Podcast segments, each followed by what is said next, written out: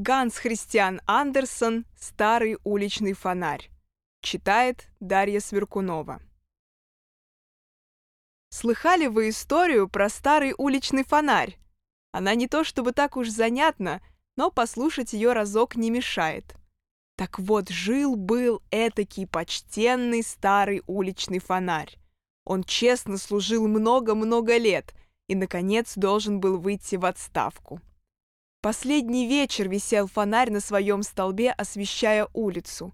И на душе у него было, как у старой балерины, которая в последний раз выступает на сцене и знает, что завтра будет всеми забыта в своей коморке. Завтрашний день страшил старого служаку.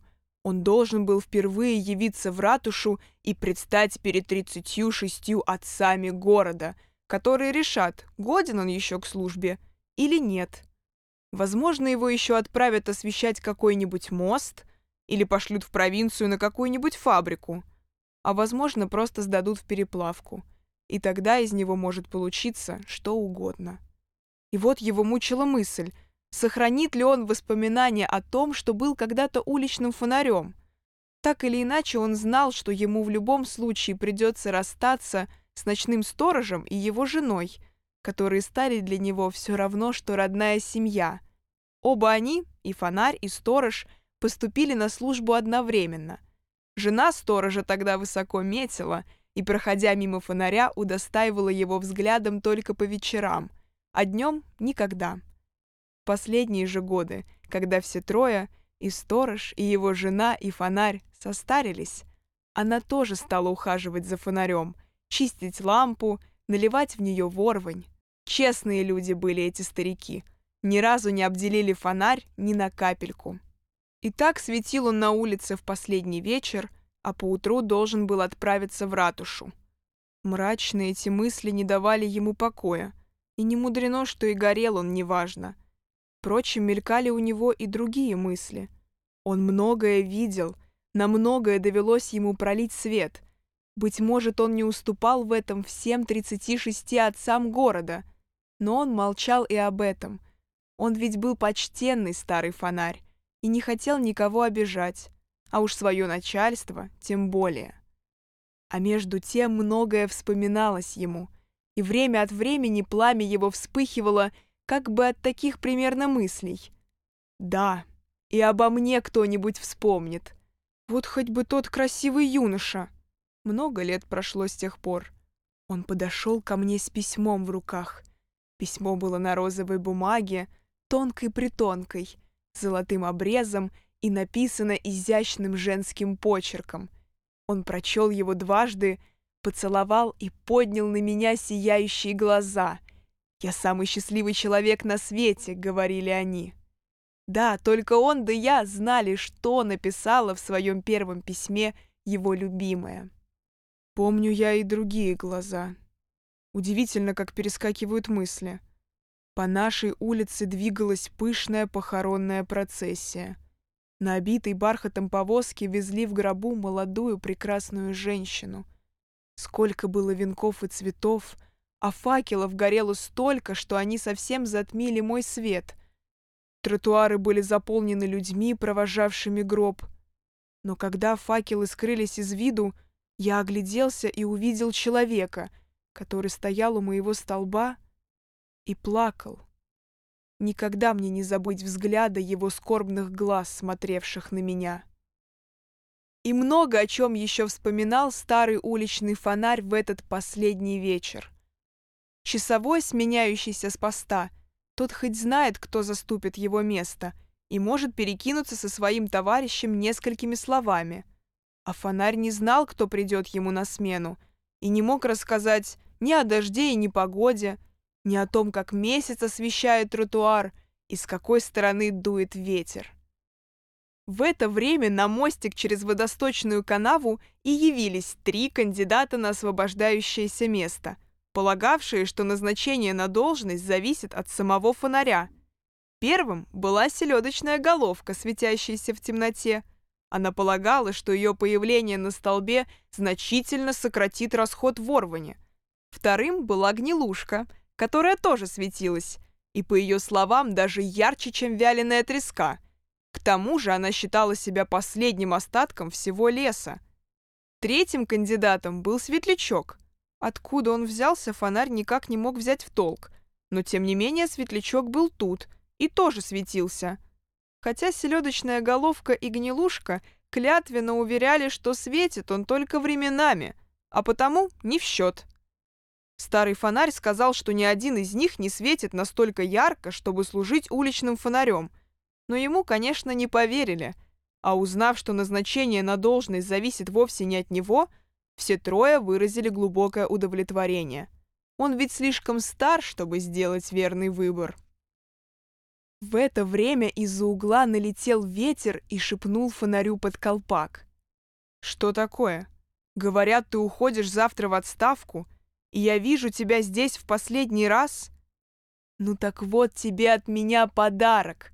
Я проветрю твою черепную коробку, и ты будешь не только ясно и отчетливо помнить все, что видел и слышал сам, но и видеть, как наяву все, что будут рассказывать или читать при тебе. Вот какая у тебя будет свежая голова. «Не знаю, как тебя и благодарить», — сказал старый фонарь. «Лишь бы не попасть в переплавку». «До этого еще далеко», — отвечал ветер. «Ну, сейчас я проветрю твою память. Если бы ты получил много таких подарков, у тебя была бы приятная старость».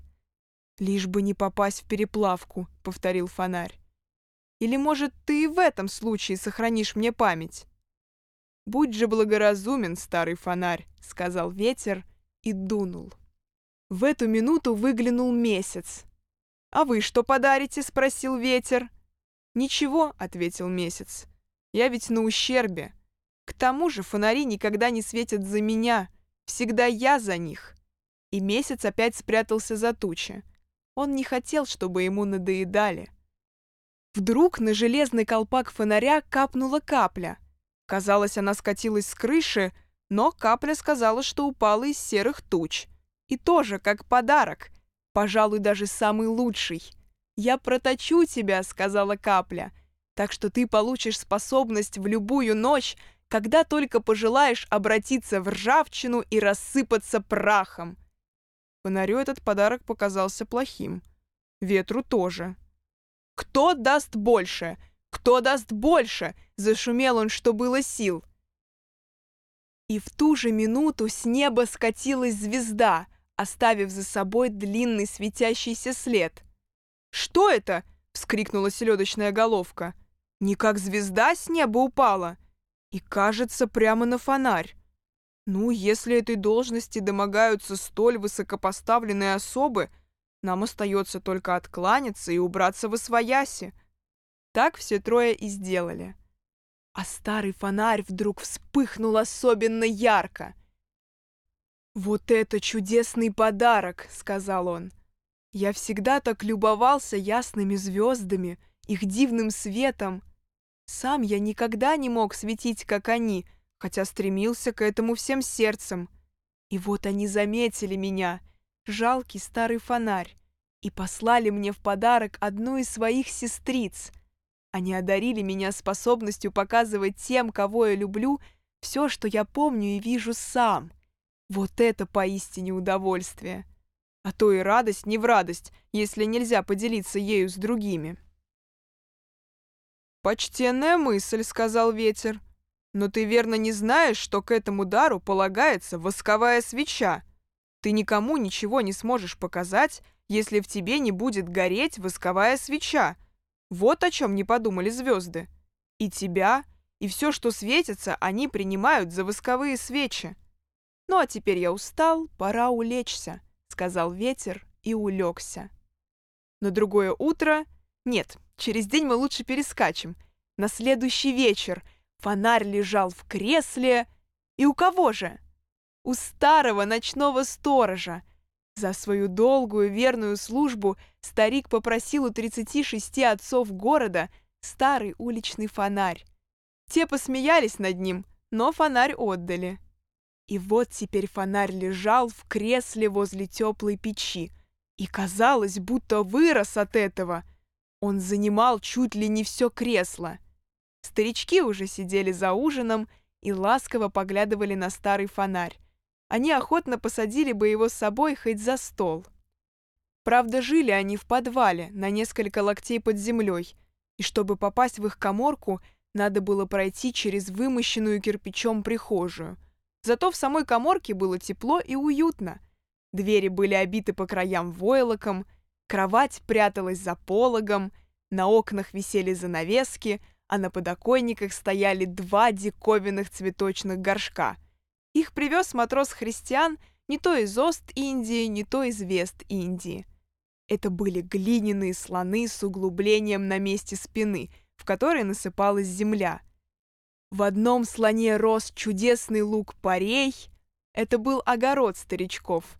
В другом пышно цвела герань, это был их сад.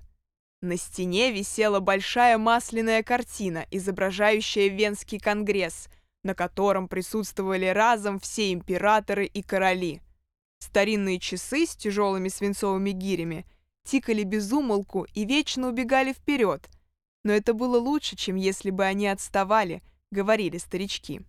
Итак, сейчас они ужинали, а старый уличный фонарь лежал, как сказано выше, в кресле возле теплой печки. И ему казалось, будто весь мир перевернулся вверх дном. Но вот старик-сторож взглянул на него — и стал припоминать все, что им довелось пережить вместе.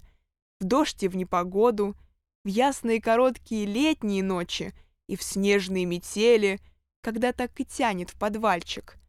Старый фонарь словно очнулся и увидел все это как наяву. Да, славно его проветрил ветер. Старички были люди работящие и любознательные. Ни один час не пропадал у них зря. По воскресеньям после обеда на столе появлялась какая-нибудь книга, чаще всего описание путешествия. И старик читал вслух про Африку, про ее огромные леса и диких слонов, которые бродят на воле. Старушка слушала и поглядывала на глиняных слонов, служивших цветочными горшками. «Воображаю», — приговаривала она. А фонарю так хотелось, чтобы в нем горела восковая свеча. Тогда старушка, как и он сам, — наяву увидела бы все. И высокие деревья с переплетающимися густыми ветвями, и голых черных людей на лошадях, и целые стада слонов, утаптывающих толстыми ногами тростник и кустарник. «Что проку в моих способностях, если нет восковой свечи?» — вздыхал фонарь. «У стариков только ворвань да сальные свечи, а этого мало». Но вот в подвале оказалась целая куча восковых огарков. Длинные шли на освещение, а короткими старушка вощила нить, когда шила. Восковые свечи теперь у стариков были, но им и в голову не приходило вставить хоть один огарок в фонарь. «Ну вот и стою я тут со всеми моими редкими способностями», — говорил фонарь. «Внутри у меня целое богатство, а я не могу им поделиться». Ах, вы не знаете, что я могу превратить эти белые стены в чудесную обивку, в густые леса, во все, что вы пожелаете. Ах, вы не знаете. Фонарь, всегда вычищенный и опрятный, стоял в углу на самом видном месте. Люди, правда, называли его старым хламом, но старики пропускали такие слова мимо ушей. Они любили старый фонарь. Однажды, в день рождения старого сторожа, старушка подошла к фонарю, улыбнулась и сказала, «Сейчас мы зажжем в его честь иллюминацию». Фонарь так и задребезжал колпаком от радости. «Наконец-то их осенило», — подумал он. Но досталось ему опять ворвань, а не восковая свеча. Он горел весь вечер и знал теперь, что дар звезд, чудеснейший дар, так и не пригодится ему в этой жизни. И вот пригрезилось фонарю, с такими способностями не мудрено и грезить. Будто старики умерли, а сам он попал в переплавку. И страшно ему, как в тот раз, когда предстояло явиться в ратушу на смотр к 36 отцам города. И хотя он обладает способностью по своему желанию рассыпаться ржавчиной и прахом, он этого не сделал, а попал в плавильную печь, и превратился в чудесный железный подсвечник в виде ангела с букетом в руке. букет вставили восковую свечу, и подсвечник занял свое место на зеленом сукне письменного стола. Комната очень уютна. Все полки заставлены книгами, стены увешаны великолепными картинами. Здесь живет поэт, и все, о чем он думает и пишет, развертывается перед ним, как в панораме. Комната становится то дремучим темным лесом, то озаренными солнцем лугами, по которым расхаживает аист, то палубой корабля, плывущего по бурному морю. «Ах, какие способности скрыты во мне!» — сказал старый фонарь, очнувшись от грез. «Право, мне даже хочется попасть в переплавку. Впрочем, нет. Пока живы старички, не надо. Они любят меня таким, какой я есть. Я для них все равно, что сын родной. Они чистят меня, заливают ворванью, и мне здесь не хуже, чем всем этим высокопоставленным особам на Конгрессе. С тех пор старый уличный фонарь обрел душевное спокойствие, и он его заслужил.